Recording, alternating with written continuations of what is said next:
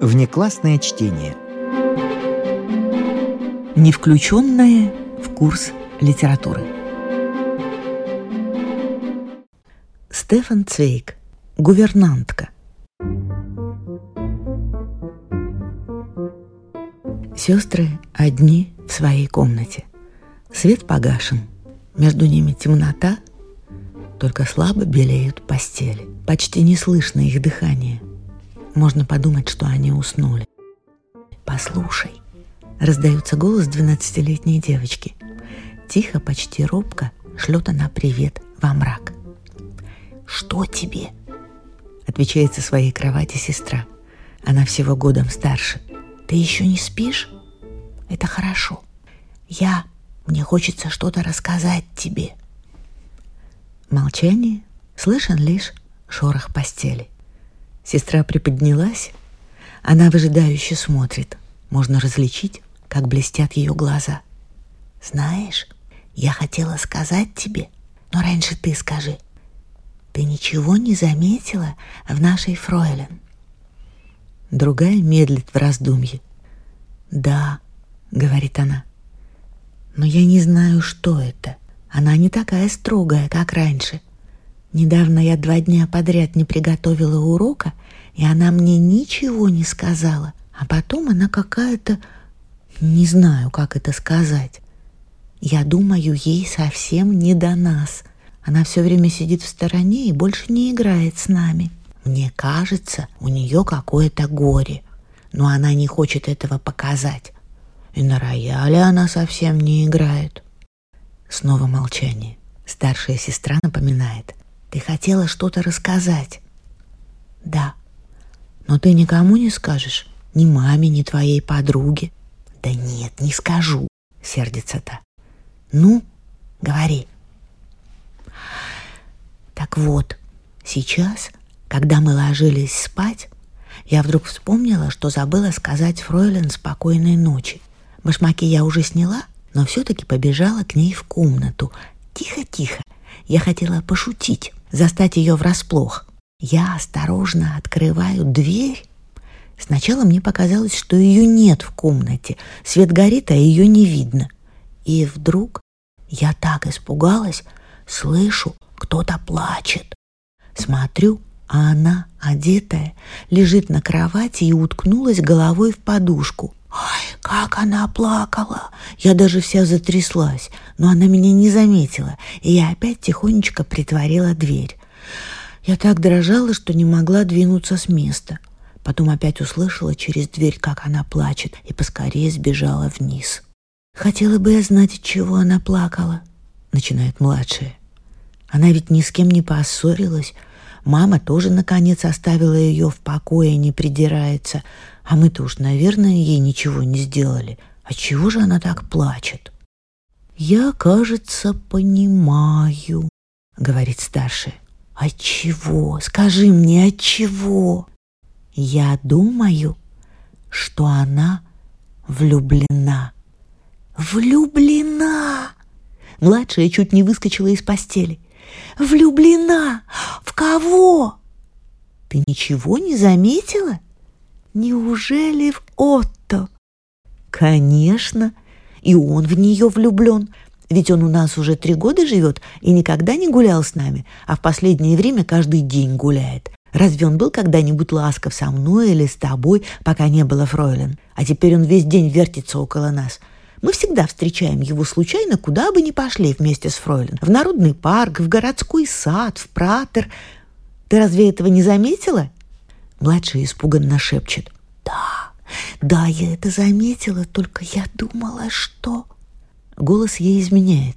Она больше не произносит ни слова. «Раньше я тоже так думала, ведь мы, девчонки, такие глупые. Но я вовремя поняла, что мы для него только предлог». Теперь обе молчат. Разговор как будто окончен. Обе погружены в свои мысли, но еще раз из мрака слышится растерянный голос младшей. «Но чего же она плачет? Он ведь любит ее. Я всегда думала, как это хорошо быть влюбленной». «Не знаю», — говорит старшая сонным голосом. Я тоже думала, что это очень хорошо. И еще раз, тихо и жалостливо, слетает с губ засыпающей девочки. Бедная фройлен. В комнате воцаряется тишина. На другое утро они об этом больше не говорят, но обе чувствуют, что мысли их вертятся вокруг одного и того же. Они обходят друг друга, прячут глаза, но взгляды их невольно встречаются, когда они украдкой посматривают на гувернантку. За столом они наблюдают за кузеном Отто, который уже давно живет у них в доме, как за чужим. Они с ним не разговаривают, но под опущенными веками глаза их искоса следят, не подаст ли он знака Фройлен. Они обе встревожены, волнующей тайной.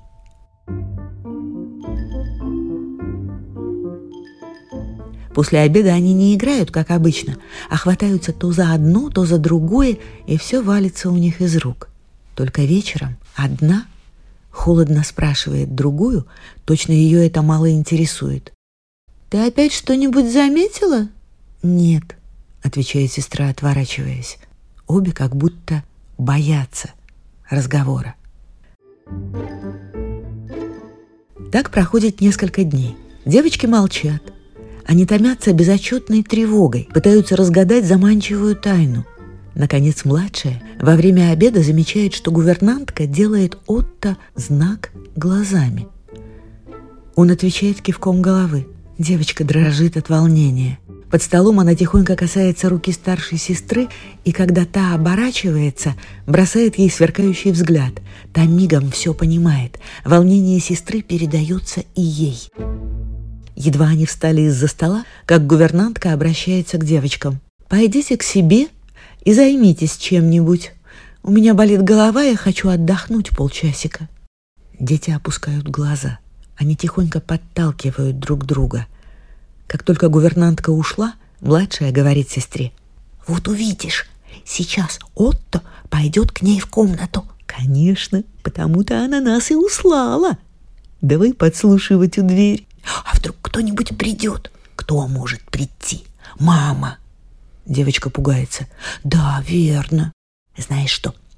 Я буду подслушивать, а ты останешься в коридоре и подашь мне знак, если кто-нибудь придет. Так нас не поймают. Младшая хмурится. Но ты же мне ничего не расскажешь. Расскажу. Все расскажешь. Все расскажу, честное слово. А ты кашляй, если услышишь, что кто-нибудь идет. Обе ждут в коридоре. У них колотятся сердца. Что-то будет. Они дрожат и жмутся друг к другу. Шаги. Девочки убегают, прячутся в темный угол. Так и есть. Это Отто. Он берется за ручку, дверь за ним закрывается, Старшая бросается к двери, прикладывает ухо, прислушивается, затаив дыхание. Младшая с завистью смотрит на сестру. Любопытство мучит ее. Она покидает свой пост, подкрадывается к сестре, но та сердито отталкивает ее. Она возвращается на свое место. Проходят две-три минуты, которые кажутся ей вечностью. Ее гложет нетерпение. Она приплясывает, как на горячих угольях. Она готова расплакаться от волнения и злости, что сестра все слышит, а она ничего. Но вот в конце коридора хлопает дверь. Девочка громко кашляет, обе опрометью кидаются в свою комнату. Там они стоят с минуту, тяжело дыша, с бьющимся сердцем. Потом младшая торопит сестру. «Ну, скорей, рассказывай!» Старшая стоит в раздумье. Наконец говорит с недоумением, точно отвечая не сестре, а себе самой. «Ничего не понимаю». Что? Это так чудно. Что? Что? Задыхаясь, спрашивает младшая. Старшая пытается объяснить. Сестренка крепко прижалась к ней, чтобы не упустить ни одного слова. Это совсем не так, как я думала. Он вошел в комнату и, должно быть, хотел ее обнять или поцеловать, потому что она сказала, «Оставь, мне нужно поговорить с тобой серьезно». Мне ничего не было видно, ключ торчал изнутри, но я все слышала. «В чем дело?» — спросил Отто, но совсем по-другому, чем всегда. Он ведь всегда говорит громко и нахально, а тут вдруг оробел. Я сразу поняла, что он чего-то боится. И она, наверное, заметила, что он притворяется. Она сказала тихо-тихо. «Ты же знаешь». «Нет», — говорит он, — «я ничего не знаю». «Вот как?» — сказала она, а сама чуть не плачет.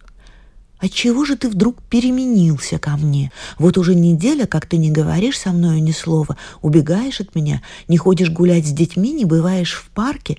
Неужели я сразу стала тебе чужой?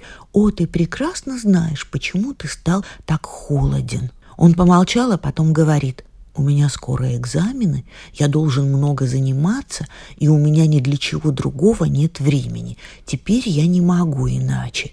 Она заплакала и сказала ему сквозь слезы, но так нежно и ласково, «Отто, зачем ты лжешь? Скажи правду. Неужели я этого не заслужила? Я ведь ничего от тебя не требую, но все-таки должны же мы хоть поговорить об этом. Ты же знаешь, что я хочу тебе сказать. По глазам вижу». «Что же?» – пробормотал он совсем-совсем тихо. И тут она сказала. Девочка вдруг начинает дрожать от волнения и не может выговорить ни слова. Младшая еще крепче прижимается к ней. «Что же? Что?» И тут она сказала, «Ведь у меня ребенок от тебя». Младшая вся вскидывается. «Ребенок? Ребенок? Этого быть не может!» Она так сказала. «Тебе послышалось. «Нет-нет, он тоже вот так, как ты!» — крикнул «Ребенок!» Она все молчала, а потом говорит «Что теперь будет?» «Ну и тут...» «Что?» Тут ты кашлянула, я убежала. Младшая растерянно смотрит прямо перед собой. «Ребенок! Этого быть не может! Где же у нее ребенок?» «Не знаю. Вот этого-то я и не могу понять. Может быть, где-нибудь дома?» Раньше, чем она поступила к нам. Мама, конечно, не позволила ей взять его с собой из-за нас. Вот потому она такая грустная. Чепуха. Ведь тогда она даже не знала Отто. Они умолкают, долго думают, но не находят разгадки. Это их мучает. Первый заговаривает младшая. Ребенок. Этого не может быть. Откуда у нее возьмется ребенок? Она ведь не замужем, а только у замужних бывают дети. Это я знаю, наверное. А может быть, она была замужем? Не говори глупостей, не за Отто же. Но откуда же... Девочки растерянно глядят друг на друга. «Бедная Фройлен», — печально говорит одна из них. И тут же снова вспыхивает любопытство — как ты думаешь, девочка или мальчик? Почем я знаю? А если, если ее спросить осторожненько? Ты с ума сошла. Почему? Она ведь такая добрая. Разве это можно? Нам о таких вещах не говорят, от нас все скрывают. Когда мы входим в комнату, они обрывают разговор и начинают болтать всякие глупости с нами, как будто мы маленькие дети. А ведь мне уже 13 лет. Зачем же их спрашивать? Нам все равно скажут неправду. Ай, как хочется узнать. А мне, думаешь, не хочется? Знаешь, что мне совсем непонятно? То, что Отто ничего не знал. Всякий знает, когда у него есть ребенок, как всякий знает, что у него есть родители. Он представляется, негодяй. Он вечно представляется, только когда он хочет нас надуть, но не в таких же делах. Входит Фройлен. Они сразу умолкают и делают вид, что занимаются. Но украдкой они искоса поглядывают на нее. Ее глаза как будто покраснели, голос еще тише, чем обычно, и дрожит. Присмиревшие девочки смотрят на нее с благоговейным трепетом. Их не покидает мысль «У нее ребенок, потому она такая печальная». И мало-помалу ее печаль передается им – на другой день за обедом они узнают неожиданную новость. Отто оставляет их дом. Он заявил своему дяде, что экзамены на носу, и он должен усиленно готовиться, а тут ему мешают работать.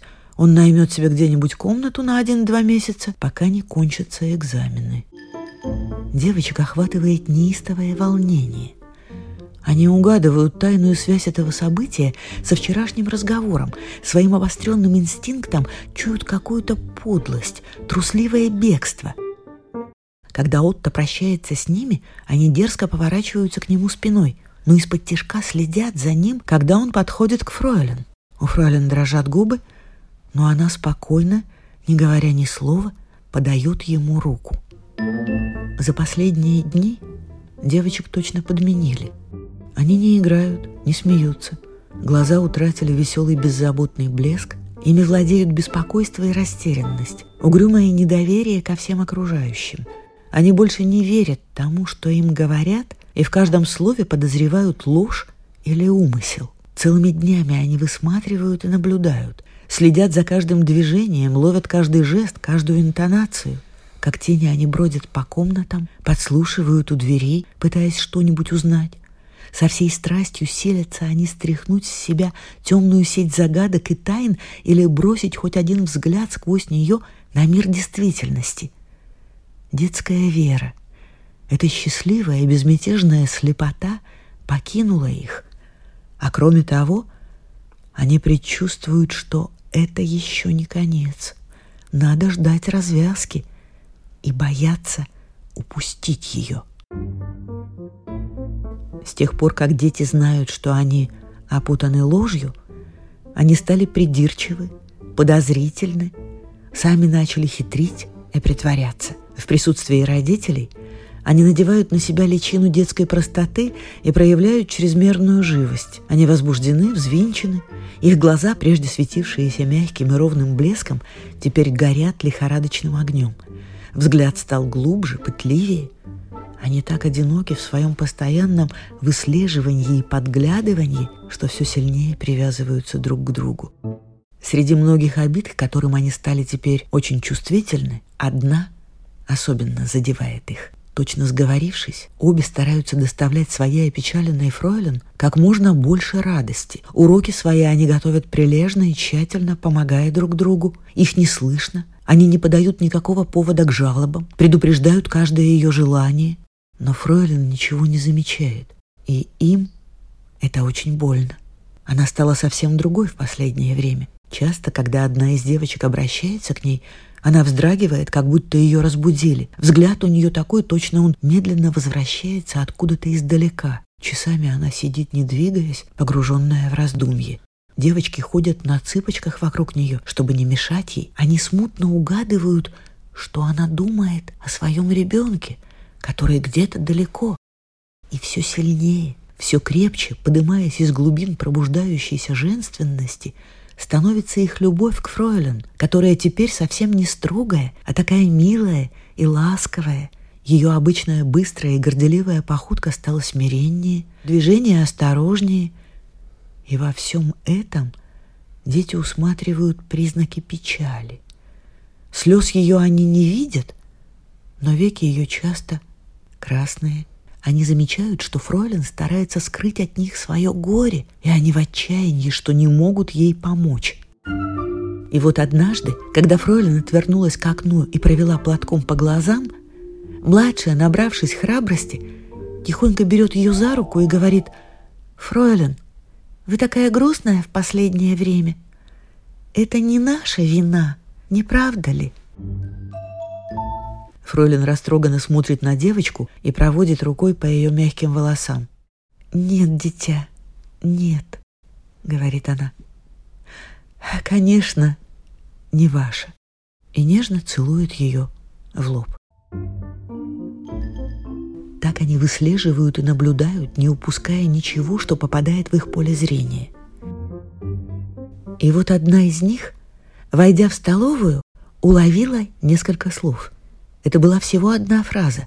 Родители тотчас же оборвали разговор, но каждое слово вызывает у них теперь тысячу предположений. «Мне тоже что-то показалось», — сказала мать. «Я учиню ей допрос». Девочка сначала отнесла это к себе и, полная тревоги, бросилась к сестре за советом и помощью. Но за обедом они замечают, что родители испытующе посматривают на задумчивое лицо Фройлен, а потом переглядываются между собой. После обеда мать, как бы между прочим, обращается к Фройлен. «Зайдите, пожалуйста, ко мне в комнату. Мне нужно с вами поговорить». Фройлен молча наклоняет голову. Девочки дрожат. Они чувствуют, сейчас что-то должно случиться. И как только Фройлен входит в комнату матери, они бегут за ней. Приникать к замочной скважине они уже не чувствуют ни неприличия, ни дерзости своего поведения. У них только одна мысль – раскрыть все тайны, которыми взрослые заслоняют от них жизнь. Они подслушивают, но до их слуха доносится только невнятный шепот. Их бросает в дрожь. Они боятся, что все ускользает от них. Но вот за дверью раздается громкий голос. Это голос их матери. «Что же вы думали? Что все люди слепы, и никто этого не заметит? Могу себе представить, как вы исполняли свои обязанности с такими мыслями и с такими нравственными правилами. И вам я доверила воспитание своих дочерей, своих девочек. Фройлен, видимо, что-то возражает, но она говорит слишком тихо, и дети ничего не могут разобрать. Они ничего не понимают, но их приводит в ужас негодующий голос матери. «Надеюсь, вы не рассчитываете, что я вас и дальше буду держать в своем доме». А теперь они слышат в ответ тихие безудержные рыдания Фройлен. По щекам у них текут слезы, но голос матери становится еще более грозным – это все, что вы умеете, проливать слезы. Меня вы этим не возьмете. К таким женщинам у меня нет жалости. Что с вами будет теперь, меня совершенно не касается. Вы сами знаете, к кому вам нужно обратиться. Я вас даже не спрашиваю об этом. Я знаю только одно. После того, как вы так низко пренебрегли своим долгом, вы и дня не останетесь в моем доме. В ответ только рыдание отчаянное, безутешное рыдание, от которых девочек за дверью трясет, как в лихорадке. Никогда они не слышали такого плача. И смутно они чувствуют, кто так плачет, не может быть виноватым. Мать умолкла и, видимо, ждет. Потом она холодно говорит. «Вот все, что я хотела вам сказать. Уложите сегодня свои вещи и завтра утром приходите за жалованием. Прощайте». Дети отскакивают от дверей и спасаются в свою комнату. Что это было? Будто молния ударила в двух шагах от них. Они стоят бледные, трепещущие. Впервые перед ними приоткрылась действительность. И впервые они осмеливаются восстать против родителей. «Это подло со стороны мамы так говорить с ней», — бросает старшая, кусая губы. Младшую еще пугает дерзость сестры. «Но ведь мы даже не знаем, что она сделала», — лепечет она жалобно. «Фройлен не сделает ничего дурного. Мама ее не знает». «А как она плакала, мне стало так страшно». «Да, это было ужасно. Но как мама на нее кричала, это было подло, слышишь? Подло!» Она топает ногой, слезы застилают ей глаза. Но вот входит Фройлен. Она выглядит очень усталой. Дети я занята сегодня после обеда. Вы побудете одни, хорошо? На вас ведь можно положиться, а вечером я к вам приду». Она уходит, не замечая волнения девочек. «Ты видела, какие у нее заплаканные глаза? Я не понимаю, как мама могла с ней так обойтись? Бедная Фройлен!» Входит мать и спрашивает, не хотят ли они покататься с ней. Они отказываются.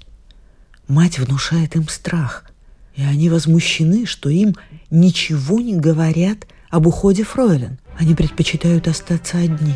Как две ласточки в тесной клетке, они снуют взад и вперед, задыхаясь в душной атмосфере лжи и замалчивания. Они раздумывают, не пойти ли им к Фройлен, спросить ее, уговорить остаться, сказать ей, что мама не права. Но они боятся обидеть ее. И потом им стыдно – Стыдно. Все, что они знают, они ведь подслушали и выследили. Нужно представиться глупыми, такими же глупыми, как они были две-три недели тому назад. Они остаются одни, и весь нескончаемо долгий день они размышляют, плачут, а в ушах неотступно звучат два страшных голоса – злобная бессердечная отповедь матери и отчаянное рыдание Фройлен – Вечером Фройлен мельком заглядывает в детскую и говорит им спокойной ночи. Девочки волнуются. Им жаль, что она уходит. Хочется что-нибудь еще сказать ей. Но вот, уже подойдя к двери, Фройлен вдруг сама оборачивается, как будто остановленная их немым желанием. На глазах у нее слезы, Она обнимает девочек, те плачут на взрыд. Фройлен еще раз целует их и быстро уходит. Дети горько рыдают. Они чувствуют, что это было прощание. «Мы ее больше не увидим», — говорит одна сквозь слезы. «Вот посмотришь, когда мы завтра придем из школы, ее уже не будет». «Бедная фройлен». Горестные слова звучат, как вздох о своей собственной судьбе. «Как же мы теперь будем без нее? Я никогда не полюблю другую фройлен. Я тоже. Ни одна не будет так добра к нам. И потом...» Она не решается договорить, но с тех пор, как они знают про ее ребенка, безотчетное женское чутье подсказывает им, что их фройлен достойна особенной любви и уважения. Обе беспрестанно думают об этом, и теперь уже не с прежним детским любопытством, но с умилением и глубоким сочувствием. «Знаешь что?» — говорит одна из них. «Мы...» «Что?» «Знаешь, мне бы хотелось порадовать чем-нибудь Фройлен. Пусть она знает, что мы ее любим и что мы не такие, как мама. Хочешь? Как ты можешь спрашивать? Я подумала. Она ведь очень любит белую гвоздику. Давай завтра утром перед школой купим цветы и поставим ей в комнату. Когда поставим? В обед. Ее, наверное, уже не будет. Знаешь, я лучше сбегаю рано-рано и принесу потихоньку, чтобы никто не видел. И мы поставим их к ней в комнату. Хорошо. И встанем раньше. Они достают копилки и честно высыпают на стол все деньги. Теперь они повеселели. Их радует мысль, что они еще смогут выразить Фройлен свою немую, преданную любовь. Они встают чуть свет, с душистыми свежими гвоздиками в дрожащих руках, они стучатся в дверь к Фройлен, но ответа нет. Решив, что Фройлен еще спит, они входят на цыпочках. Комната пуста, постель не смята, вещи разбросаны в беспорядке, на темной скатерти белеют письма. Дети пугаются. Что случилось? «Я пойду к маме», — решительно заявляет старшая. И без малейшего страха, с мрачным выражением глаз, она появляется перед матерью и спрашивает в упор «Где наша фройлен?» «Она, вероятно, у себя в комнате», — отвечает мать с удивлением, глядя на дочь. «В комнате ее нет, постель не смята. Она, должно быть, ушла еще вчера вечером. Почему нам ничего не сказали?» Мать даже не замечает сердитого, вызывающего тона вопроса. Она побледнела, идет к отцу — тот быстро скрывается в комнате Фройлен. Он долго не выходит оттуда. Девочка гневными глазами следит за матерью, которая, по-видимому, сильно взволнована и не решается встретиться с нею взглядом. Отец возвращается. Он очень бледен, у него в руках письмо. Он уводит мать в комнату Фройлен, там они шепчутся о чем-то. Дети стоят за дверью, но подслушивать не решаются. Они боятся отца. Таким они его еще никогда не видели. Мать выходит из комнаты с заплаканными глазами, очень расстроенная. Дети невольно подбегают к ней с вопросами, но она резко останавливает их. «Идите в школу, вы опоздаете». И девочки покорно уходят. Как во сне сидят они на уроках 4-5 часов, но не слышат ни слова. Потом опрометью бегут домой. Там все по-старому. Только чувствуется, что всех угнетает одна страшная мысль. Никто ничего не говорит, но все, даже прислуга, глядят как-то странно. Мать идет девочкам навстречу. Она, видимо, приготовилась к разговору с ними. «Дети», — начинает она, — «ваша фройлен больше не вернется. Она Слова застревают у нее в горле. Сверкающие глаза девочек так грозно впились ей в лицо, что она не осмеливается солгать. Она отворачивается и торопливо уходит, спасается бегством в свою комнату. После обеда вдруг появляется Отто. Его вызвали, для него оставлено письмо. Он тоже бледен, растерянно озирается. Никто с ним не заговаривает. Все избегают его. Он видит забившихся в угол девочек и хочет с ними поздороваться. «Не подходи ко мне!» — говорит одна, содрогаясь от отвращения, а другая плюет перед ним на пол. Смущенный, оробевший, он слоняется по комнатам, потом исчезает. Никто не разговаривает с детьми, они сами тоже хранят молчание. Бледные, испуганные, они бродят из комнаты в комнату, встречаясь, смотрят друг на друга заплаканными глазами и не говорят ни слова. Они знают теперь все.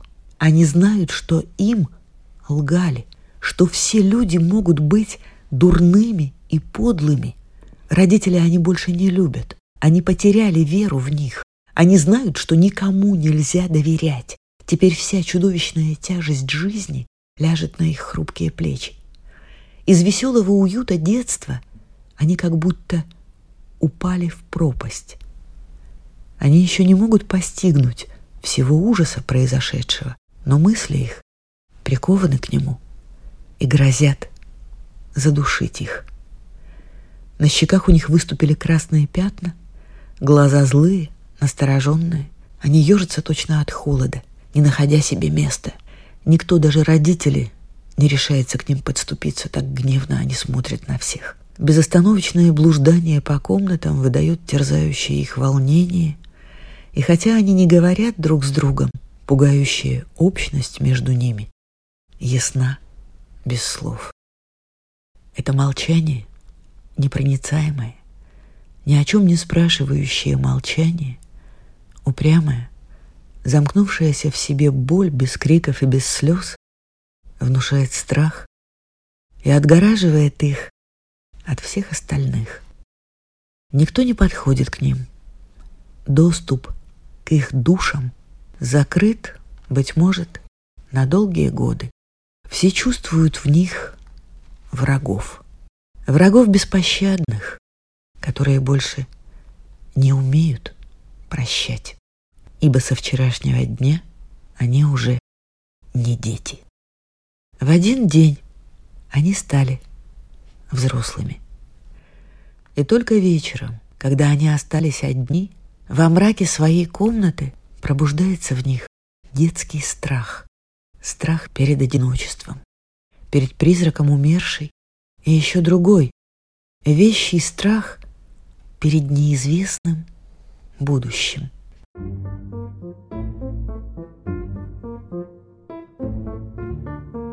Среди общего смятения позабыли протопить их комнату.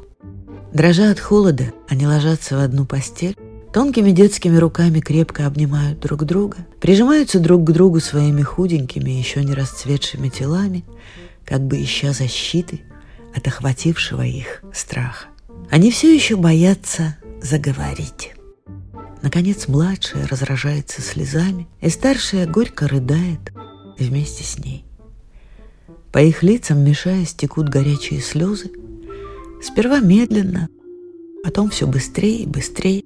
Сжимая друг друга в объятиях, они горько плачут и содрогаются от рыданий.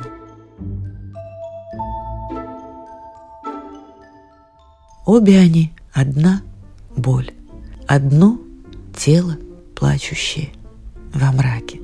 Они оплакивают уже не свою фройлен, ни родителей, которые потеряны для них. Им владеет ужас, страх перед тем, что их ждет в неведомом мире, в который они бросили сегодня первый испуганный взгляд. Их страшит жизнь, в которую они вступают, таинственная и грозная, как темный лес, через который они должны пройти. Мало-помалу Чувство страха туманится, сменяется дремотой, утихают рыдания. Их ровное дыхание сливается воедино, как сливались только что их слезы. И, наконец, они засыпают.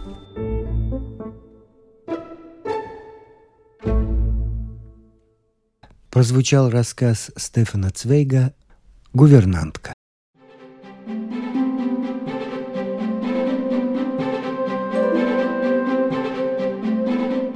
Внеклассное чтение.